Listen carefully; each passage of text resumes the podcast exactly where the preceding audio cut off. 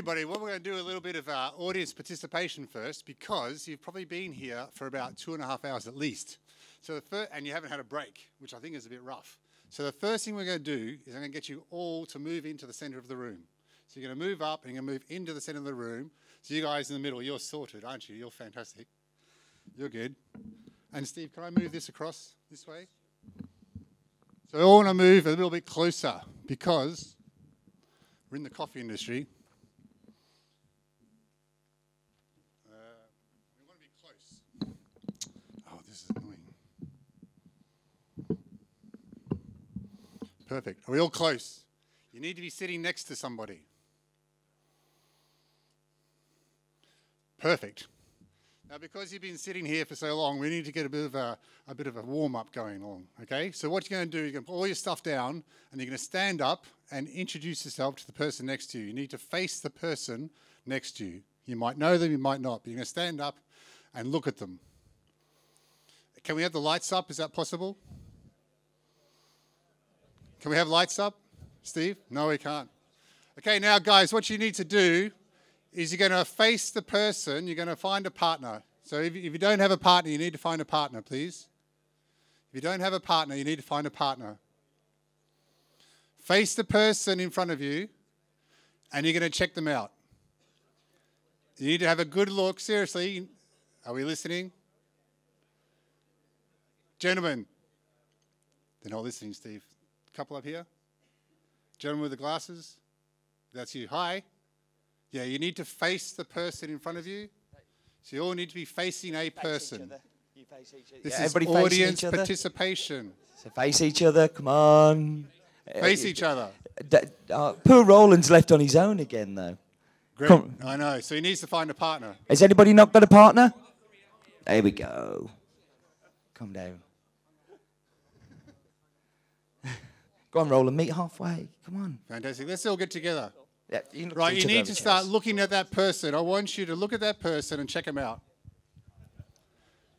Now I want you to turn so your back is to that person, so you can't see them. You're now going to change five things about your appearance.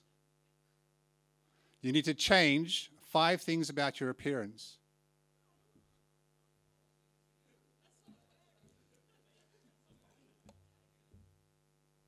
So, you've got two minutes to do this. Change five things about your appearance, please.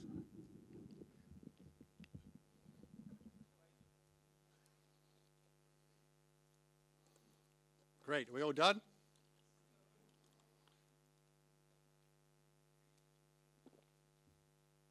Once you've changed five things about your appearance, put your hand up. When you've changed five things about your appearance, put your hand up. Don't let the other person see you yet.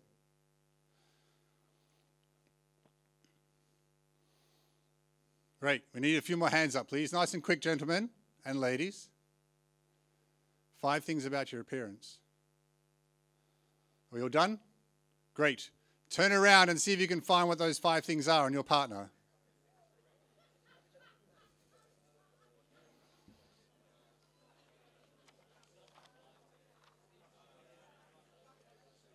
See if you can find those five things. Once you find those five things, you can sit down.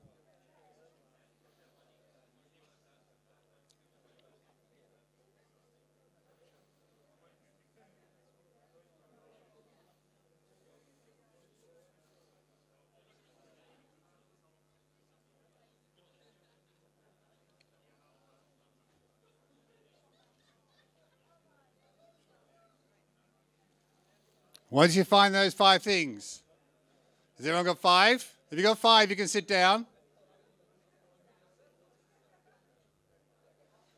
Has anyone got four?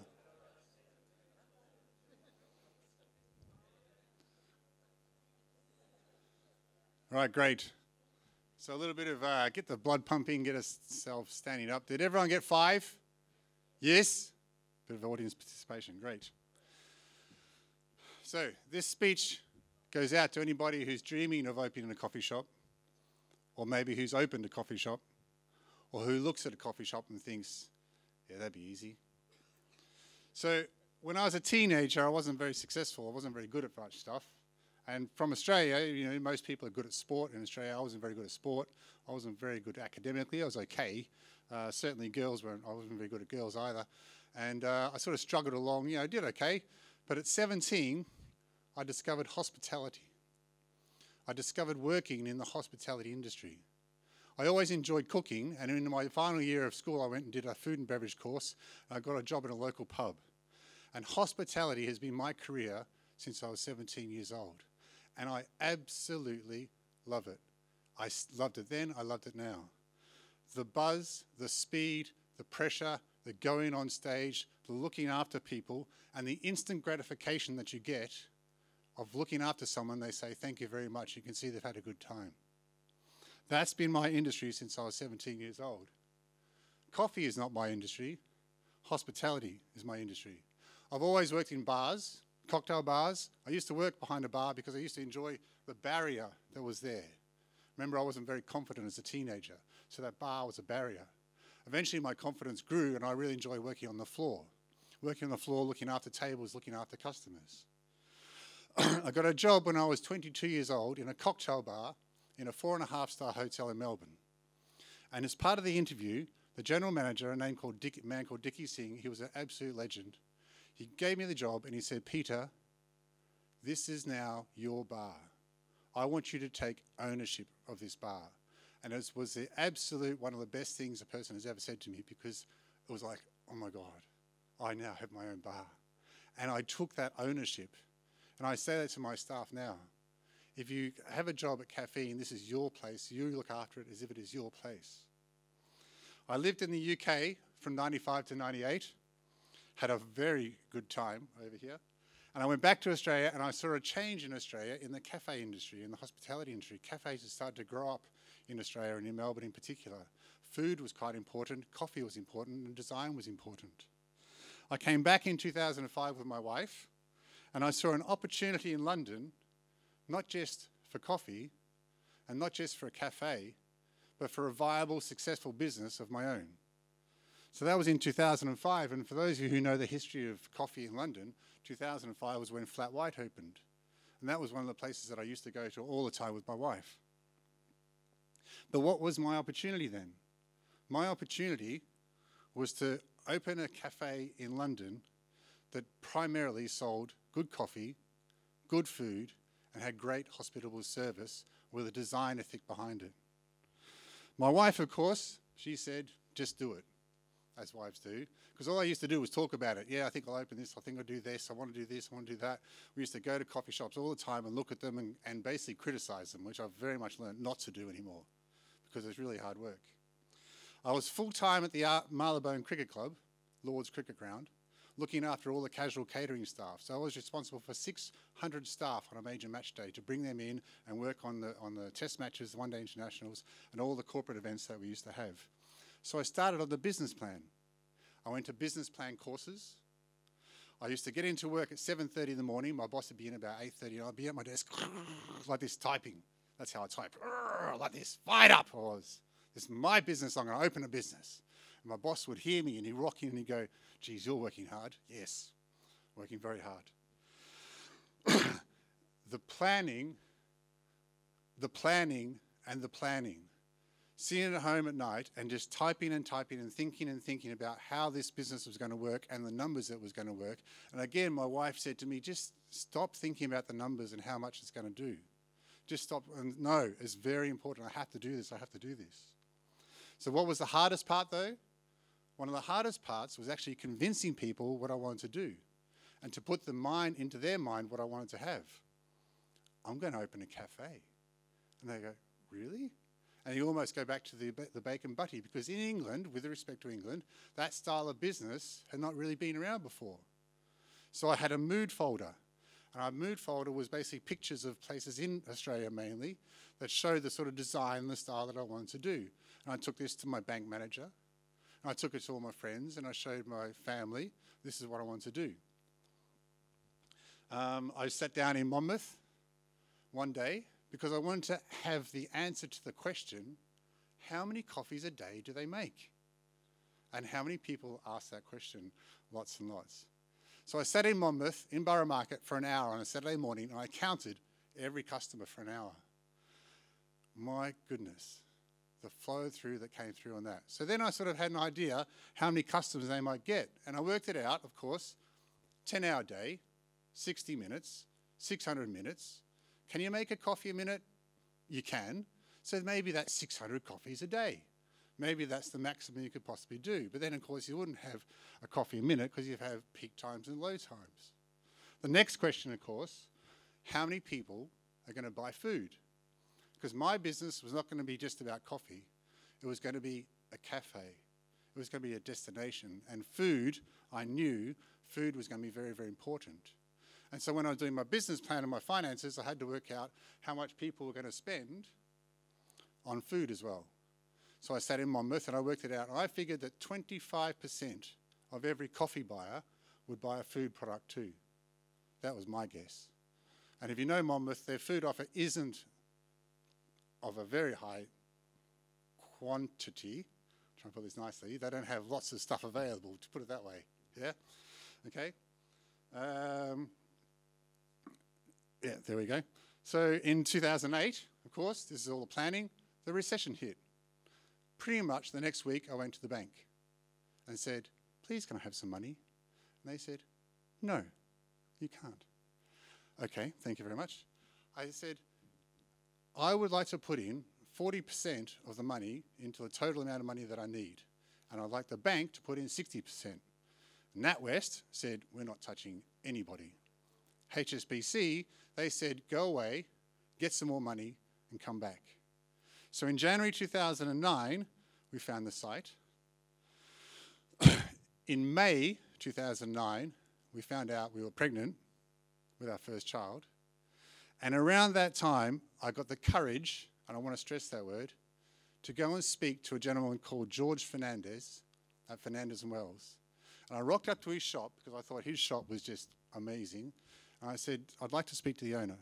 He said, That's me. I said, Oh, um, I'd like to open a coffee shop. And the amount of people who come and do that to me now today is a very high number. And he said, Certainly. How about we spend half an hour right now? I'll sit down and talk to you. It's like I was blown away. And I've been forever grateful to that for what he said. There's two very important things that he said. And I hope I can use these words in this presentation, Steve. Thank you. You need really big balls to do this, is what he said. I was like, uh, okay, yeah, that's all right, I can do that. He also said, Have you got the keys to your premises yet? And I told him pretty much where I wanted to be. I said, No. He said, Do you think you're going to get it? I said, Yes. Have you got the architects? Yes. He said, Get them in now before you open the shop, before you get the keys. Get them in now, get the drawings done, get the building work done, and you're on the way. I said, But I haven't got the keys. I might not get it. He said, Just go ahead and do it. So we did. I worked at Lord's Cricket Ground up until July the 25th. We got the keys on July the 1st. The builders were in on July the 5th. Excuse me. Anyone who knows cricket will know in the year of 2009 was the Ashes series. And I can't quite remember, I think it was also the World Cup One Day World Cup 2020 series at the cricket ground too. So I was working all through that period. I even said to my boss, I want to leave. My last day will be the Monday or the Tuesday after the Ashes. And he said, No, nah, you can't do that. You've got to work an extra week. And I was planning to open on August the 14th of 2009. So I left the cricket club. I went home on the Friday night, and I was feeling okay about it. I'd resigned from my job, and I went to bed that night, and I sweated like you would not believe. I felt sick for a whole week. My birthday was on July the 29th. My wife took me to the Ritz Hotel for afternoon tea for my birthday, and I could hardly concentrate because all of a sudden, all this pressure I'm going to open a shop with my pregnant wife has built, built up onto me. But we opened on August the 14th, 2009. At the time, we employed, good, keep going, one full time chef, two full time baristas, one part time waitress, and me. And our goal was to be the best in the area. As a gentleman who's here today, I'm not sure if he's going to remember that he said this, but I hope he does. He said, aim to be the best in your area. I hope there's the next one, not sure. Aim to be the best in your area. He said, Peter, don't worry about it, just aim to be the best in your area. In November 2010, we were awarded best independent cafe in Europe. So I was pretty impressed.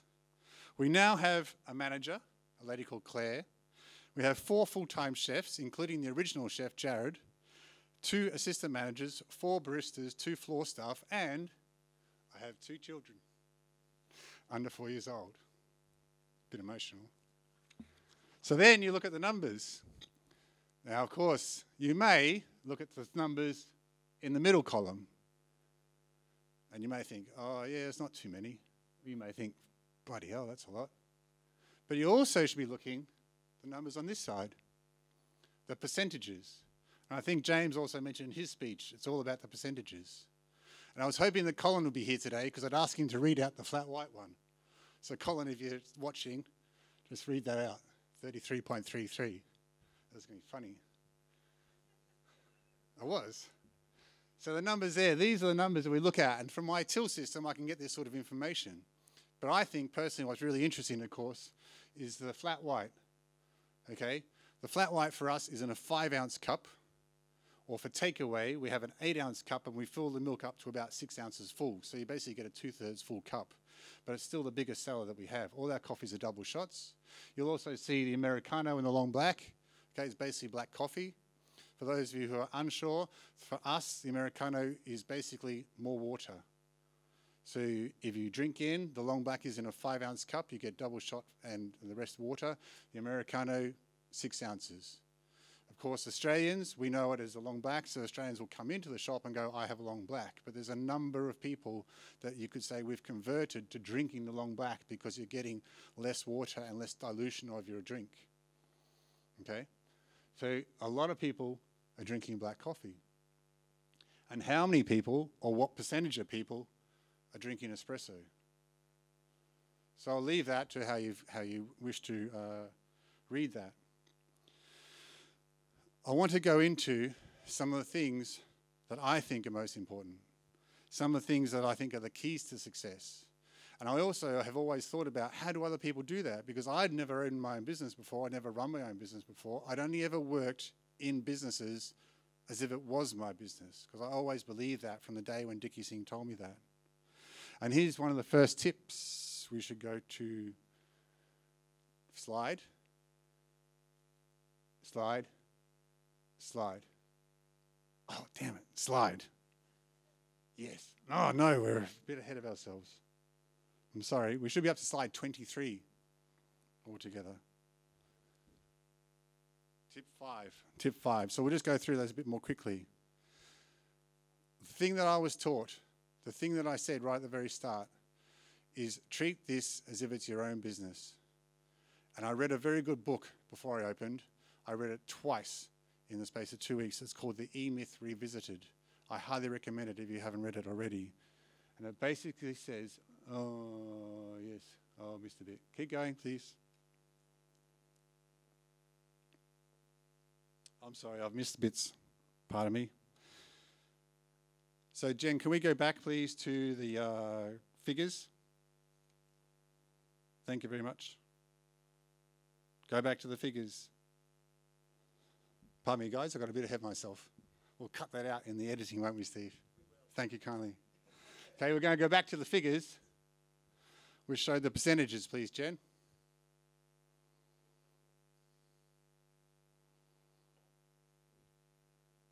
Perfect. Fantastic. So in today's figures, that equals about 100 kilos of coffee a week. 50% of my revenue is on, on coffee. 35% of my revenue is on food, approximately 35 to 40% of my revenue is on food. 10% of my revenue is on drinks and retail stuff, so beans and also AeroPresses, which we sell a couple a week. And 5% or so is on catering, the catering that we do for offices around. My wage cost equals around 36%. My food cost comes in around 29%. And my disposables cost comes in around 3.5 to 4%. We aimed, as I said, to be the best in the area. But what I believe and what I learnt from the Australian cricket team is they said, we may be said to be the best, but we never believe that we're the best. If you believe you're the best, you're putting yourself up there to be brought back down. Always believe that you're the second best because you're always going to push yourself to keep push yourself and push yourself. And we're not good enough yet. We're not good enough. We're not good enough yet. So in my original, fantastic, on track now. In my original induction manual, I set up a mission statement, and I said something like, "Kaffeine will always be regarded as a good cafe." We recently rewrote that to say that we will always be regarded as one of the leading cafes in the UK. And to me, that's very important because I always want to Kaffeine to be one of the leading cafes in the UK. If we're in the top one, two, three, four, and five, to me, that's what we push towards. Always want to push towards that.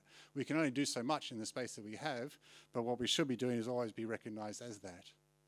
And I sat down individually with every staff member that we have, any new staff member that we have, and I said, This is our mission statement. And it goes into more detail than that. It goes into our core values and our standards too. And I said, Please read through that. And if you agree to it, sign it. Because everything that you do now, and when you even when you first started, leads into that. Every little detail that we have, every little service we provide, every coffee we make will lead into this umbrella.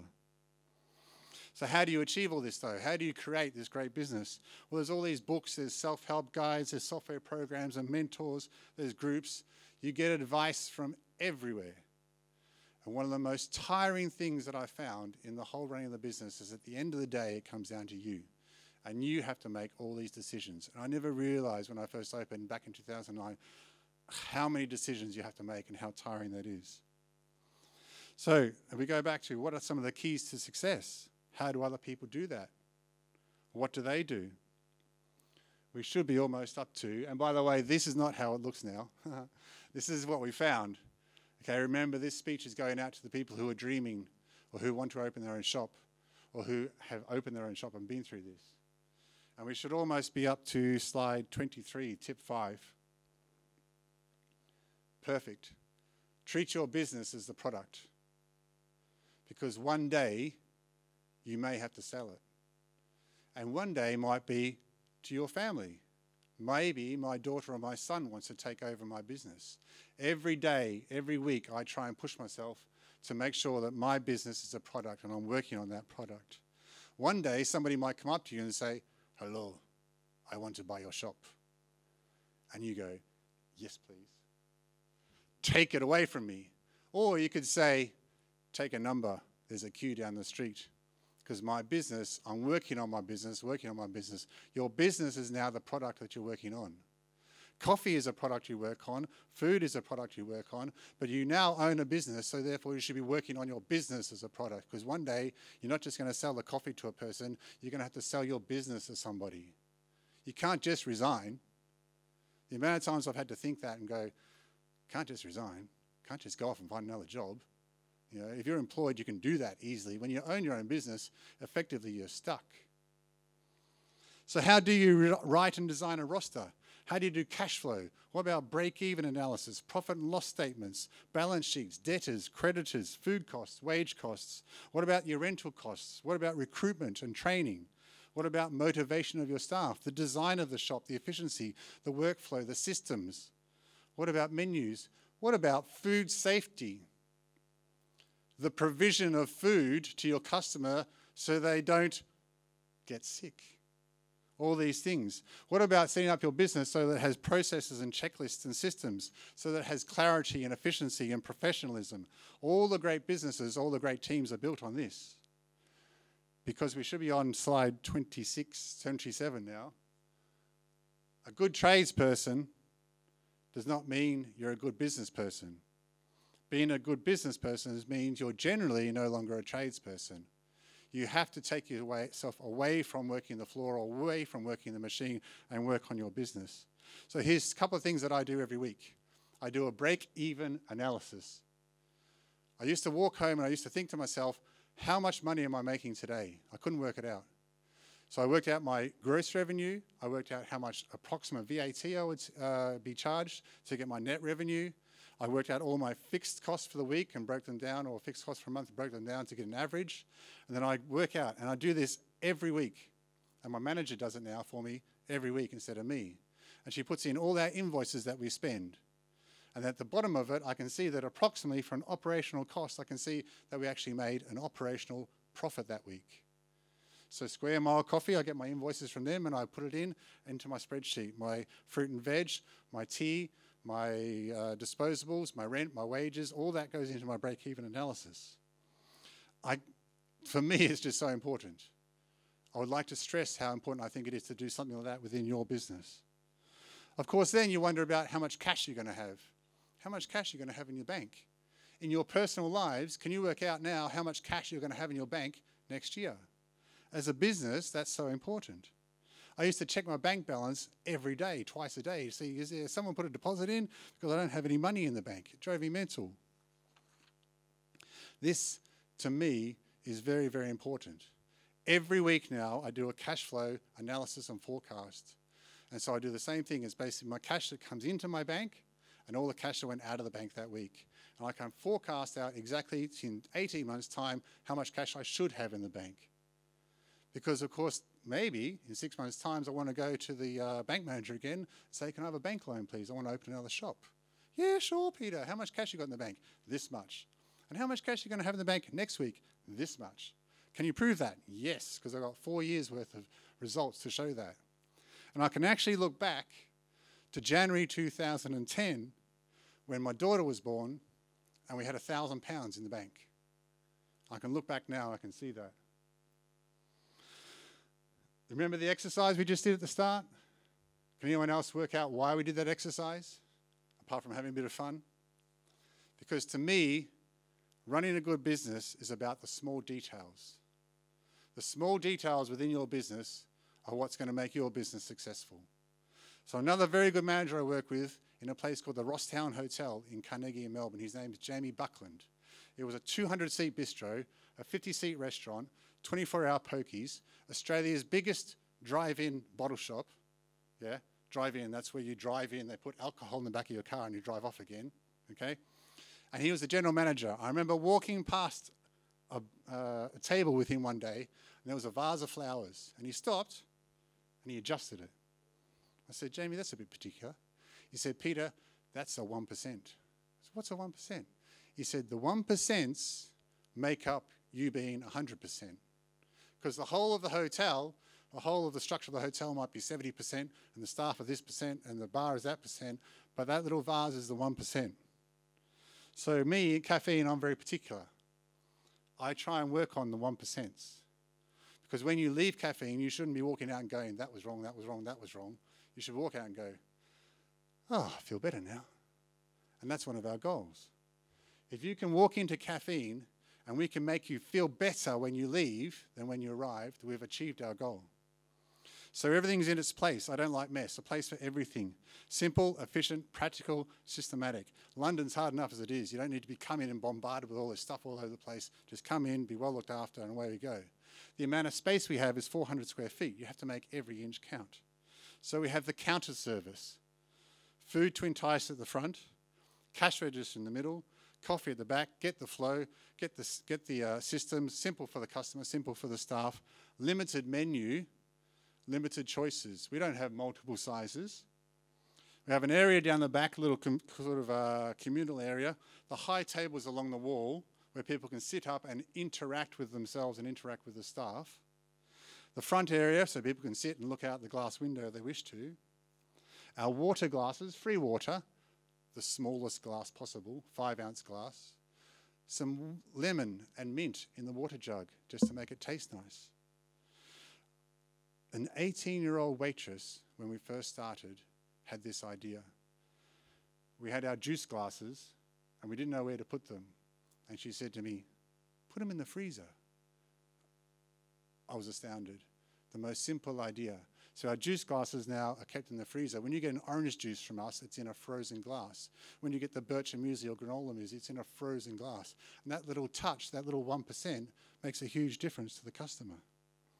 Our cup sizes, of course, you've seen our cup sizes, I spoke about that before. They're very particular on our sizes. We place the sugar in a certain way. If you walk in, the tables run down that way, the sugar's on the right hand side, the jam's on this, on this side. The magazines are set up in a certain way, the newspapers, the flowers, thank you, Jamie, the food display, the cards, the way we do everything, the retail coffee, the way we serve our food. When you turn up to Kaffeine, if you get a little plate with some food on it, the fork and the knife will be on the right hand side. This, to me, is very important. These little 1%, the little details that you have. When we first started, I said, right, if you're going to get a coffee cup, a cup of coffee in Kaffeine, the cup will be put down in front of the customer on the right hand side, and the first thing they'll do is reach for the teaspoon generally, and that teaspoon will be on the right hand side as well. And the latte art will be at six o'clock. So I'll please ask you now if you go off into your own shop or any other shop in the future and you get a coffee cup in front of you and the teaspoon's on the left hand side and you're right handed, what's the first thing you're going to do? And then, of course, you get to the half percents. I came up one day and the same 18 year old waitress was about to take, up, take out a coffee cup, and I said, That's wrong, that's left handed. She said, Yeah, that's because the customer's left handed. So we're going to give him a left handed coffee. So we have two customers in particular who still come into the shop today and they have left, they're left handed, so we make them left handed coffee. That's just a little touch that we do. You need to look, with your customer's eyes all the time and teach your staff to pay, so, pay attention to the details. Teach your staff to do that too. Go out onto your shop floor and look from your shop floor and look from a customer's point of view. Okay? And then you talk about the staff. Your staff are going to be your most costly expense, so they're also your greatest asset. Excuse me. And I'm very proud to say, although a little disappointed today, there's not many girls here. So, the girls in the room, I'm very proud to say that the girls have pretty much built my business. Girl baristas, girl managers have pretty much built my business. Yes, of course, we have boys here who work for us, but girls have been uh, fantastic for me, and I think they need a, a fantastic credit too. So, how do we find the staff that we have? Well, first thing I do is I try and create a desirable and great place to work. I need to provide them with everything possible so they can do their job professionally and properly. If something's broken, you fix it. If they need something to work better, you get it. And you look after them as much as they are going to look after you, if not more. So, what do I look for in my staff? I look for hospitality a very good gentleman who runs some very good businesses called Danny Meyer. I suggest you read his book. He states, particularly, look for someone who has hospitality in them, 51% at least. And when I met him in the shop one day, I said, That's my premise too. He said, My God, fantastic. No wonder you have such a nice business. I look for people who have speed, efficiency, and in, in initiative and promise. And I look for people who have a desire to learn and to progress. I look after them with wages I look after them with food, breaks, hours per week. I respect them. We take them out for dinner. We give them rewards. And I make it a nice place to work. And most of all, a place that's busy. My staff love to be busy. Do you remember that buzzer hospitality that I spoke about before? The going home at the end of a shift and you're absolutely buzzing of adrenaline and the rush of a service, just getting absolutely hammered and busy and doing it properly and professionally and looking after people. These are the people who like to work for me. These are the people I like to have working for me. I try very hard to communicate very well with them and have professionalism and organisation as the key of my business too. If you come into the shop, if you work in our shop, you should know that four minutes from point of ordering to get your coffee, that's what we work towards. We have a goal. You order, you should have your coffee within four minutes. If we're outside that, it's not good enough. But of course, with your staff, you need to go and work out how much you want to pay them. Just recently, we've been awarded the London Living Wage. London Living Wage is where I can pay my staff above the poverty line in London. And this is one of the biggest struggles that I think a coffee shop has paying staff a decent and fair wage. Because in London, I think the minimum wage is about £6.85 from memory. And I think that the London Living Wage is around £8.50 per hour. That's quite a difference. Paying your staff, expecting them to work to the standards that I just went through, is of utmost importance. But how can you do that when you've got a price point of £3, £2.80 for a coffee? It's very difficult. In August 2009, we opened. In December 2009, our next door neighbour who'd been there for 15 years, she came across me and she said, Peter, you feel like a real part of the community already. It's like, really? That's a big compliment. Thank you very much. Our little street is like a little community of a street. I was really surprised, and as I said, I found it to be a very big compliment. We've become part of the local community without even thinking about doing so in our business plan. And Allegra, and the superstar that is called Jeffrey Young, state quite rightly that a great coffee shop is like the central point of a high street. A great coffee shop brings people into the high street. If I get 400, 500, 600 people a day coming into my shop, whereas before, and you saw the photos, no one came, and my next door neighbor now has 400, 500, 600, 700 people a day coming past her shop and coming into that area, isn't that good for the high street? So a great coffee shop is like a pub to me in a, in a great community. A pub, of course, more so in the nighttime, but a great coffee shop more so in the daytime. I often think of ourselves as that bar. The cocktail bar I used to work in and enjoy myself back when I was younger, a coffee shop is like that, except obviously there's no alcohol. But food, how important is food to a great pub? You should all know these days that a great pub does not survive with just on beer or just on whiskey a great pub has to have hospitality, food, service, and decor at its heart as well. And so, therefore, my belief is that cafes are exactly the same. A cafe is a very central point of a community, and a cafe must have all these things attractive to come into for the customer to, co- to come into. So, what's happening now? Well, of course, more and more places are opening, more and more places are becoming carbon copies. What can you do? You need a counter, you need an uh, espresso machine, you need grinders, you need food. Okay, more and more baristas are arriving, more competition is out there. Are we going to be able to survive and keep training these baristas up and keep the standards that we want to? More investors want our business. More landlords want our type of business. We are the upper hand now. I struggled in 2009 to get money now.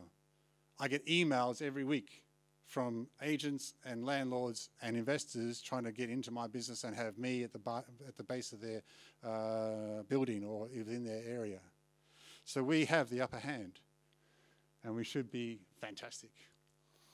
So for the young people out there who are watching, the baristas who are wanting to open their own business, and I'm very proud to say as well that a lot of people who come to me for a job say, I want to open my own shop. They are the ideal person to have in your business too. But you are the future of this industry. Don't take the easy route. Please don't just copy what people in the past have done. Take it and improve upon it and improve upon it and improve upon it. It's got to get better. Please don't take the easy route. The problem, though, that we have is that the rents that they're asking is not really a viable point for us to be able to get into and run an operational business and pay our staff to a good level. So, what can we afford? And we're going to go to the next slide, I think. Oh, yeah. Oh, and for those of you who don't know, that's John Gordon back in 2009, pouring latte art. And he's still going today. So we're going to go to the next slide, please. Fantastic. We can't afford to do this. That's a sandwich in a cafe in central London. I can't really see it from here, so I'm going to turn around and have a good look. Yeah. Central London, over five pounds for a sandwich. And what I take on board from a lot of these talks, um, I want to be really careful here, is that people talk about coffee so much, with so much great passion and enthusiasm and care. That's fantastic. It's no good making good coffee if you can't make a sandwich and you're ripping your customers off. That breaks my heart. Okay? So, do you believe me yet? We're going to get into some more numbers. And I may. Uh, so, we're going to go to the first slide. And we're going to look at a place. Now, the numbers are pretty much going to stay the same 1,200 square feet, 40,000 a year in rent, 15,000 in uh, rates, 45 a year, 355 days open. Making coffee only, you may make 200 coffees a day. And because it's uh, vatable, net spend, £2.20. Therefore, you're going to have a net revenue of £156,200. Is everyone okay with that? Perfect. The percentage is how much of your net revenue you're going to spend on your rent. 35%. If you go to the next slide, ah, I'm going to make cake. So therefore, my net spend per customer, or per coffee, to be honest, per coffee, goes up to maybe about three pounds. Maybe, because I've got some nice food now, I might attract some more customers. I might make 250 coffees. So therefore, my revenue goes up and my rental percentage goes down. Excellent. So then we go to the next slide. I'm going to do coffee and food. Same numbers in the front. Because you've got food, which is attracting people into your business, hopefully, and you've got good coffee, you're going to make maybe 350 coffees a day. And all of a sudden, your net revenue is almost half a million pounds. Nice. And your rental is 11%. But what factors are you missing? Oh, you just two seconds too fast. Focus on everything the coffee, the food, the hospitality, the service, the decor, the professionalism, the business. It's the entire package, people. We're in the hospitality industry. Yes, we're making coffee, but we're in the hospitality industry because you're serving this product to people. And you never know, you may get a five pound net spend per coffee because people are coming to your place and you're drawing those people into your place and they're spending money in your place, just like a pub does these days as well. Any good pub, same thing. And your rental percent is now 6%. And your net revenue's eh, £900,000. So, this is what I'm asking today to focus on hospitality. Ooh. Perfect. I've done hospitality now for, well, I'm 44. It's the industry that I love. I feel very lucky that I've been able to open my own business in an amazing city in London and have coffee at the part of it. But for me, coffee is not the part of it. The whole part of it is everything. It's the food, the service, the decor, the hospitality. I'm going to leave you one thing to remember, please. The friendly and generous reception and entertainment of guests, visitors, or strangers. Hospitality. That's the key word. Uh, we have the movie to see, but I don't know if we're going to do questions and answers first. We should do the movie first if Oh, Jenny's fantastic. set up to go, because I think she is. Or we can do questions. It's your choice, Steve. Um, we'll do questions first, so we give Jen a chance to set up. Um, while I have the microphone, I'm actually going to ask you a question because um, I, I, I admire the business that you have very much in, in London. It, it's very impressive, but London is a very unique situation, as in real estate is super expensive. How do you offer that food offering in such a tiny space and maintain that quality that you know you obviously do? Um, what what are the unique challenges of that? Um, goodness, a, how do I do that? Well, I, you can see that I do it. So how do I do it? Well, we, we're an A1 license. I'll try and answer the best I can. Yeah. Okay, so please help me out. We're an A1 license. So A1 is one of the biggest confusing things that people have, and the biggest question that we have too. Um, you know, what can you do within an A1 license?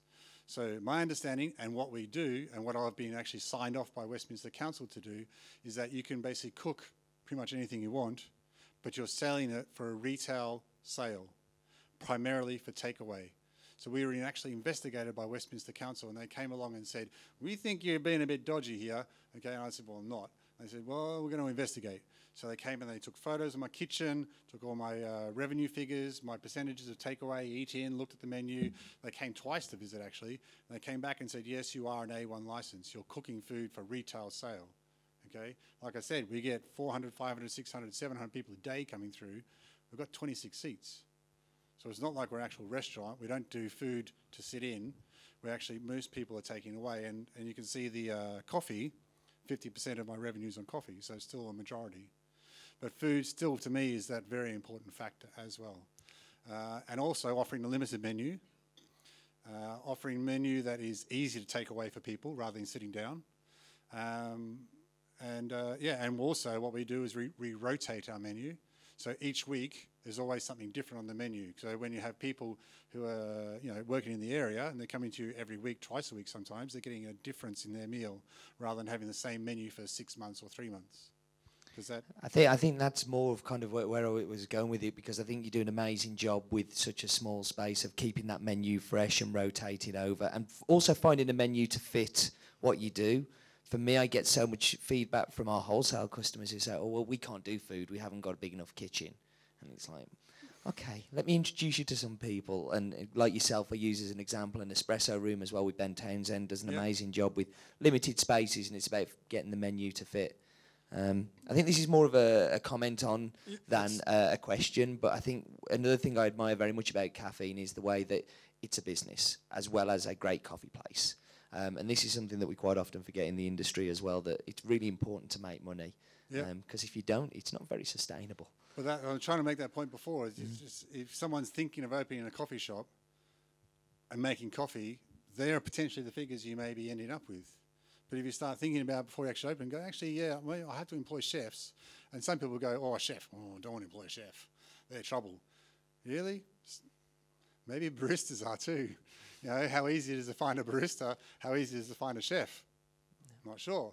But, you know, I would be lo- looking at how you can create the best possible product for your customer, and that is to have food, hospitality, decor, service, and coffee as part of it. And I think also customer spend is something that you kind of touched on quite a lot there. And it's how can you maximise what you get from the customer while giving them a better experience? It's a win-win situation. But it's also your decision, of course. It's your business, it's your life. I, I haven't been to Maxwell's place, I don't know. Um, but, uh, you know, it's I, obviously Penny University was a different thing too. It was just about coffee. If you decide to do that and you know that this will be your figures and you want to live with that, that's fine. That's your, that's your choice. But if you want to take it that step further, you have to take it that step further. I guess I should ask other people questions. So, do we have any questions from the audience? Um, this is a great opportunity to ask somebody who has kind of built a very successful business. You started. Uh, sorry, hi. Hello. Don't want to be rude. Um, you started your business. Uh, you said you got the loan from the bank at the start of the recession, which obviously quite a difficult time to be encouraging people to come and spend money. Yes. Um, so, what could you attribute to your business becoming uh, so successfully, so quickly? In the, I mean, obviously you've been a few years now. Yep. But you obviously had to make enough revenue to keep going. Yep. So, um, like, in in light of bringing customers in in the first place, or um, retaining them, etc. Okay, so I would say that the, the you know the first thing I did was I, I I thought I saw the opportunity, and that was in 2005 to create a place where people wanted to go. And of course, I was thinking of myself then, where would I want to go on a weekend and have coffee? And there wasn't that many places in London that did that. Then I started thinking, if I'm thinking that, surely other people are thinking that. And if I'm from Australia, then obviously there's other Australians who want to do that, and New Zealanders, and there's maybe people who've travelled to Australia who want to come and experience that sort of lifestyle cafe or that style of cafe in London too. Um, and then I looked at the area of, or the location and the demographic of the people. And I highlighted and I thought about in my business plan what type of people I thought would be attracted to that type of product. And also what would be attractive for me to actually serve and to look after and the sort of people I enjoy. My wife works in the uh, design industry, and so therefore I looked at the um, uh, design industry areas. And where we are located is very much a high fashion, media design, advertising industry. And so I used to walk around the shops in the area, and I used to stand outside our shop before we had the keys and stand out there in the morning, at lunchtime, in the afternoon. I used to go on a Friday night and stand outside the pubs and look at all the people in the area who are drinking beer on Friday night and go, You look like you need coffee in the morning. And you look like you need coffee in the morning. And I think you'll drink coffee too. And uh, does that answer the question a little bit? So, you know, I was looking at that. And then the, you know, Allegra state this too, that the coffee industry, even though it's a recession, people still treat themselves with a £2.50 coffee. So they may be cutting back on everything else, but a coffee is still a treat in the morning that they can go, yeah, it's not too expensive, and I can actually do that. So therefore, through that whole uh, recession period, 9, 10, 11, you know, 2000s, I think that's the whole industry still grew through that recession period because it was an attractive thing. Uh, also, the points that I'm trying to make, creating a place where people will come to and feel better when they leave. You're being bombarded with everything in London, and it's really hard work, and you're in a recession and you're struggling, and you come into us, and we make you feel better. So hopefully, then uh, you'll. And also, uh, coffee's addictive. People said that. People, customers would come in and they go, "We're addicted to your coffee." Uh, yes. So you know, but it, it doesn't matter how good your coffee is, if you don't provide them with good service, they won't come back. Hi, Peter. Your numbers are based around being obviously in London, which is where your shop is. Um, so you have a, yes. an amount of guaranteed footfall for that. Would you consider that the hospitality aspect is more important outside of London, where your footfall is lower, so you have to really maximise every sale? Uh, I, I think you have to maximise every sale wherever you are, Mm. as well, and, and really focus on absolutely everything wherever you are. Um, if I'm getting the gist of your question, I think you know if you're looking outside London where your rents are lower and your footfall is lower, it sort of maybe it balances out a little bit. So therefore, you don't have to have so many customers. Would that be correct to say? Potentially. I mean, I think Whereas- obviously when you're outside London and in smaller markets, Yep. I think people are guilty of not focusing enough on the whole picture because they think maybe it's not important because the competition isn't there. Okay. So perhaps just the, just the question is, it's even it's important outside of um, a, a major city as well as inside the major city. If Yeah. that makes kind of sense. I think so. Yeah. it doesn't make much sense to me now. I, I, like I just said, if you're going to open a business, you're opening a business, and to me that's a very serious thing. Okay, like I said, I've got two children under four. I need to uh, get them to university. I have you know, a wife I need to support. It's a very serious thing to me that I open my business and I run it as a business. It's not just to my family, but also to my staff. You know, I want my staff to be uh, coming to me and, and feeling well looked after. I'm supplying them with a lifestyle, and, uh, and you know, their, their life depends on me running my business effectively and getting those customers in. So I don't think no matter where you are in London, and London there's a lot of competition as well. Don't you know? You know, we've got all the Prets, all the Starbucks, all the Neros, everything else you can go to have your cup of coffee or your sandwich or whatever. And so perhaps you could say that the competition is harder in London, if that's what you mean. Um, I've got a question. Um, so I'm not looking for a specific number here necessarily, but I'm really interested in the business end of it, um, what you were talking about, and Excellent. yeah, because we are we do this to make money, not for the pleasure of it necessarily. So, um, as a business owner, I've got an exit strategy. I, I think about it a lot. Yep. Um, It sounds like you went into uh, what you're doing now with an idea, possibly, of what your exit strategy was going to be. Yep. I want to know, again, no numbers okay. mentioned. What is uh, what is your exit strategy? What do you what do you want out of this? Um, do you want to grow it and have several shops? Do you want to do you want to keep it a niche and, and or, or do you have a plan for where you want to go with it? Uh, I have a reasonable plan, perhaps not a definite plan, but in my business plan, I had three exit strategies. I had, uh, oh, or I actually, sorry, future paths. They were future path A, successful, media, industry, money, blah blah. Uh, exit path or future path B, not so successful, and future path C was uh, failure. Okay, so that was in my business plan, if that makes sense. And so I'm hoping that I'm starting to, uh, to get towards Future Path A.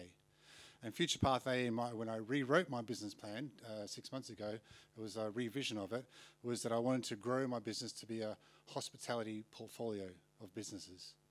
So whether that's cafes and Kaffeines, and maybe 10 Kaffeines across uh, London, I'm not 100% sure. It may be, I, I thought about A3 restaurants and or pub perhaps, but to me, uh, the lifestyle of my family is much more important than working night times. And we're very, very lucky in hospitality to be able to have a cafe where you can work 7 a.m. to 7 p.m. and go home at night. That's great. And also no alcohol, it's even better. Um, so, yeah, so there is, and as I intimated before, that I get a lot of interest from estate agents and people emailing me and saying, open a business. Uh, I get asked every day almost by customers, are you can open another business? Are You can open another business? One day I will. Um, so yeah, th- th- there's there's not a definite set in stone plan, as in I'm going to open 25 shops in four years, but there's definitely I'd like to grow that to be able to retire nicely. Yes, does that help? Excellent, thank you.